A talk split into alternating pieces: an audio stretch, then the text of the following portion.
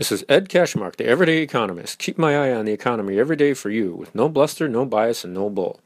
June 18, 2020. A few economic releases today. First up, initial jobless claims. For the prior week, uh, there was 1.566 million jobless claims. The forecast for the most recent week of June 13 was 1.22 million, and the actual was 1.508 million. So less than the prior week, but uh, quite a bit more in forecast, unfortunately. But still trending down. And in Minnesota, um, the latest reading is for June 14th, and that was 1.89 million applicants, and that is the lowest since the pandemic began. So, good news there, too. Uh, the Philadelphia Fed Business Outlook survey came in, and this is basically a look at Philadelphia manufacturing. In May, the index was minus 43.1. The forecast for June was minus 22.7, and the actual was a positive 27.5. Big, big upward surprise there, especially considering the range of, of forecasts was minus 35 to minus 18. So there was no, not one uh, person uh, forecasted a positive reading, and yet here we have plus 27.5. So much, much better than expected, and suggests that manufacturing is really picking up the pace in Philadelphia. And leading economic indicators index came out as well. In April, the index was down 6.1%. The forecast for May was 1.7%, and the actual was 2.8%. So much better than in April and even better than forecast. So that's good news too. And the uh, biggest contribution to the increase in the index was 1.9 percentage points from average weekly initial claims, which were 2.288 million in May, down from 4.180 million in April. So, good news there too. Also, average work week uh, picked up, which uh, went from 38.5 in April to 39.4 in May, so that added 0.65 percentage points to the index. Also, uh, adding to the index were uh, building permits, 0.39 percentage points, and stock prices, 0.22 percentage points. So, definitely signs of improvement in the economy for uh, from this uh, from this economic release. Good news. Now for some notes from the Financial Times. The uh, the U.S. scuppers global digital tax plan and fires warning to Europe. The U.S. has thrown into disarray plans for a global tax framework for technology companies after suspending talks with European countries and warning them of retaliatory measures if they pass if they press ahead with their own taxes. The move dashes international discussions under the auspices of the Paris-based OECD for a more equitable approach to taxing multinational companies. With the U.S. threatening tariffs if, if, European nations continue levying digital taxes, the letter paves way for a summer of transatlantic tension and heated negotiations. The U.S. Tre- U.S. Treasury Secretary also reiterated prior threats to retaliate if the countries continued to implement their own digital taxes. The OECD had proposed a two part compromise. Countries would be allowed for the first time to have some rights to tax profits made on the basis of sales in their jurisdictions there would also be a global minimum corporate tax rate to stop countries from lowering rates in an attempt to attract company headquarters to their jurisdictions.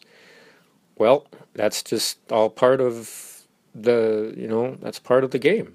You know, if you want to bring companies in, I mean, local, you know, cities and counties do that, do the same thing too. Uh, may not always be the best move, but uh, it brings in companies, it brings in jobs, and it brings in economic activity. So I don't see there's anything wrong with lowering tax rates to uh, attract companies to your country. I don't know why they would put a limit on that. Not a good idea. Beijing fights to control virus outbreak. China has tightened coronavirus restrictions in Beijing, canceling flights and closing schools to try to stem the outbreak in the capital. The Beijing outbreak has been linked to the sprawling Zin- Xinfadi market in the west of the city, which supplies most of the city's fresh produce. Schools across the capital have been closed and taxis prevented from entering or leaving the city. Nearly 1,300 flights, or 70% of planes departing from Beijing's two airports, were cancelled yesterday. The new case numbers in Beijing pale in comparison with figures in the U.S., where thousands of people are diagnosed with the virus daily.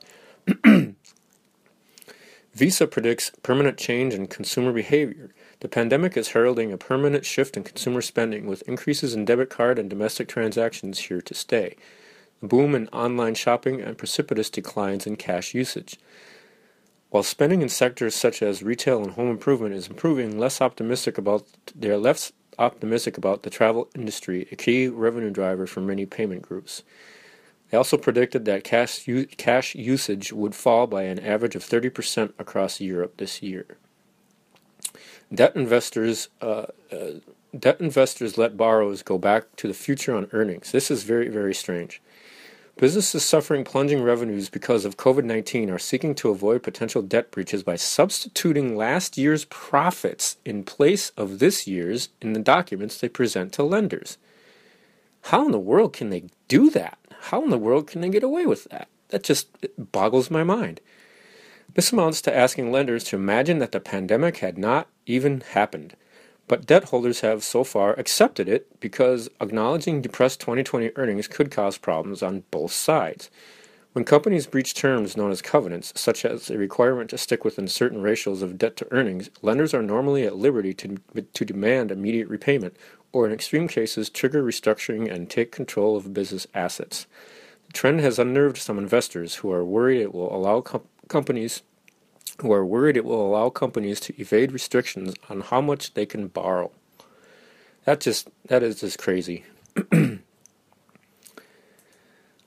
Okay, and uh, no news on the coronavirus today. Uh, I did see that India's death rate went all the way back down to the 300 range, so that's good news. So hopefully, yesterday's big jump was just a one off.